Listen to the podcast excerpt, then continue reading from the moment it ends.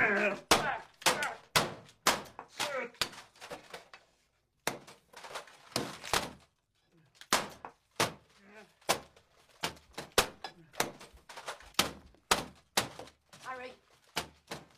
Harry.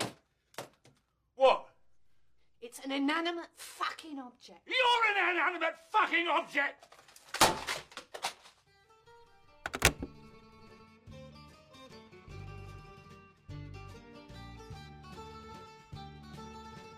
عده کمی تو دنیا هستن که داوینچی رو با لقب اصلیش یعنی مظهر رونسانس می‌شناسن و بیشتر اونو در حده نقاش می‌دونن. البته که مونالیزا و شام آخر از جمله معروفترین نقاشی های دوره رونسانس و تمام طول تاریخ هستند اما داوینچی علاوه بر نقاشی به دانش مهندسی، پزشکی، موسیقی، معماری، زمینشناسی و ریاضیات هم تسلط داشت. متاسفانه بیشتر کارهای علمی داوینچی که حدود هفت هزار صفحه تخمین زده میشه یا گم شدن و یا در مکانهای مختلف دنیا پراکندن. داوینچی به خاطر اینکه سواد آکادمیک نداشت، لاتین بلد نبود. به همین خاطر در طول دوره زندگیش خیلی با جهان آکادمیک اطرافش در ارتباط نبود. اما امروزه متوجه شدیم که داوینچی چقدر از مردم زمان خودش جلوتر بود و حتی میشه گفت که هنوزم که هنوزه داریم ازش یاد می‌گیریم. لئوناردو در سال 1452 در شهر وینچی ایتالیا به دنیا آمد و بله فامیلیش به معنای اهل وینچیه. برخلاف اون چیزی که شاید فکرشو می‌کردین داوینچی خیلی در قید و بند تحصیلات نبود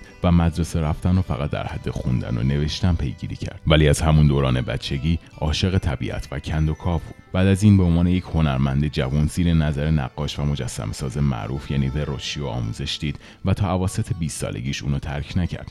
برای اینکه بفهمیم نبوغ و ابداعات داوینچی چقدر زیاد بوده باید اول یه نگاه به جامعه علمی اون زمان بندازیم. در اون دوران اروپا از علم و دانش تقریبا توهی بود.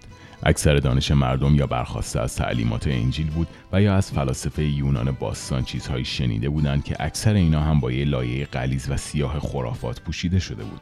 اما داوینچی تمام هدف خودش رو روی مشاهده، آزمایش و نتیجه گیری های منطقی متمرکز کرده بود. در واقع داوینچی 100 سال قبل از ظهور افرادی مثل گالیله نحوه درست آزمایش و تفکر علمی رو پیدا کرده بود. این پاراگراف رو مستقیما از یکی از دستنوشته های داوینچی براتون نقل می‌کنم. اول از همه باید یک سری آزمایشات انجام بدم چون قصدم اینه که به نتایج این آزمایش ها استناد کنم و بعد با دلایل منطقی بفهمم چرا این آزمایش همچین نتایجی رو به آورده شاید این صحبت ها الان خیلی واضح و بدیهی به نظر بیاد ولی در اون دوران اروپا هیچ کس از این حرفا نمی‌زد. توانایی خارق العاده داوینچی در مشاهده درست و خلق ابزار مختلف در نهایت اونو به سمت علاقه اصلیش یعنی پرواز کردن سوق داد. در طول سالیان متمادی داوینچی به کالبد شکافی پرنده های مختلف و مطالعه عضلات و نحوه کارکرد بالهاشون مشغول بود. بعدش با خودش فکر کرد اگه پرنده ها می‌تونن پرواز کنن چرا انسان ها نتونن؟ در اوایل سده 1500 میلادی داوینچی یه مجموعه از دستنوشت های خودش رو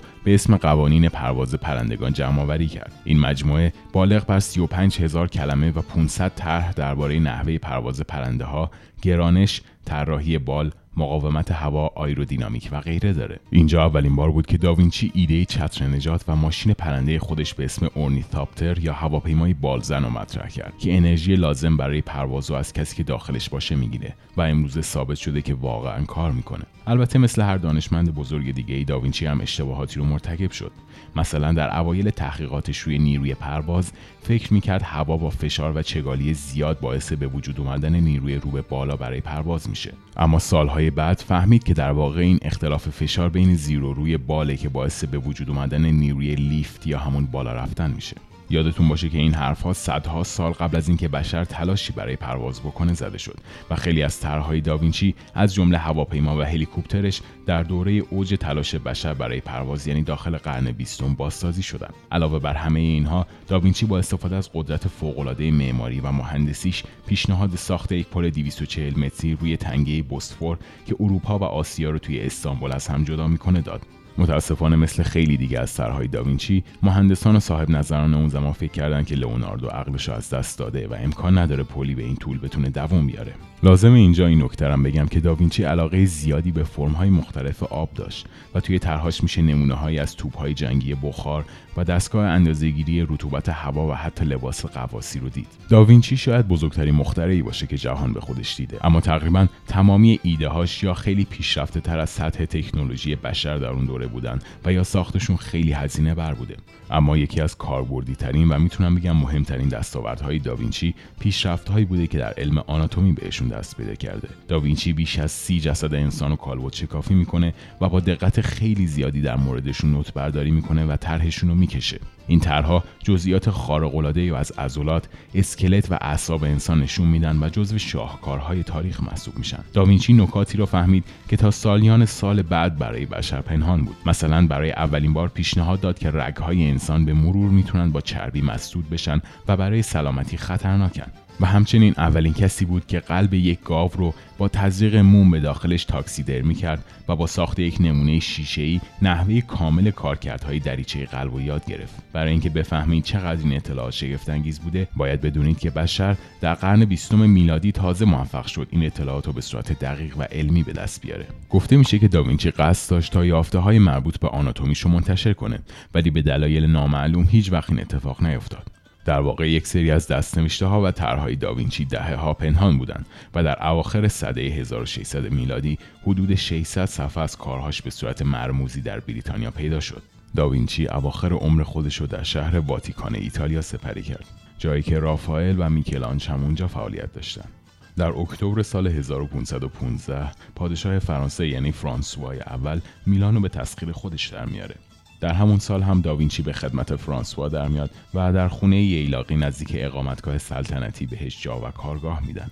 داوینچی سه سال آخر عمرش رو به همراه فرانچسکو ملزی که شاگردش بوده اونجا میگذرونه. در نهایت هم در روز دوم ماه می سال 1519 در حالی که تبدیل به یکی از دوستان صمیمی فرانسوا شده بود درگذشت. گفته شده که پادشاه سر داوینچی و موقع مرگ در آغوش گرفته بود هرچند که این داستان به نظر محققان یکم زیادی عاشقانه و رمانتیکه بر طبق خواسته خود داوینچی 60 فقیر تابوتش رو حمل می‌کنن و اونو در کلیسای سنت هاربرت دفن می‌کنن ملزی هم به عنوان وارث شناخته میشه و تمامی پولها، نقاشی ها و وسایل دیگه به اون تعلق می‌گیره. همونطور که در اول پادکست گفتم هنوز خیلی چیزا هست که ما می‌تونیم از داوینچی یاد بگیریم. زیبایی شناسی، داشتن روحیه پرسشگر، سخاوت، استدلال و تکیه بر علم فقط تعداد کمی از این موارد هستند.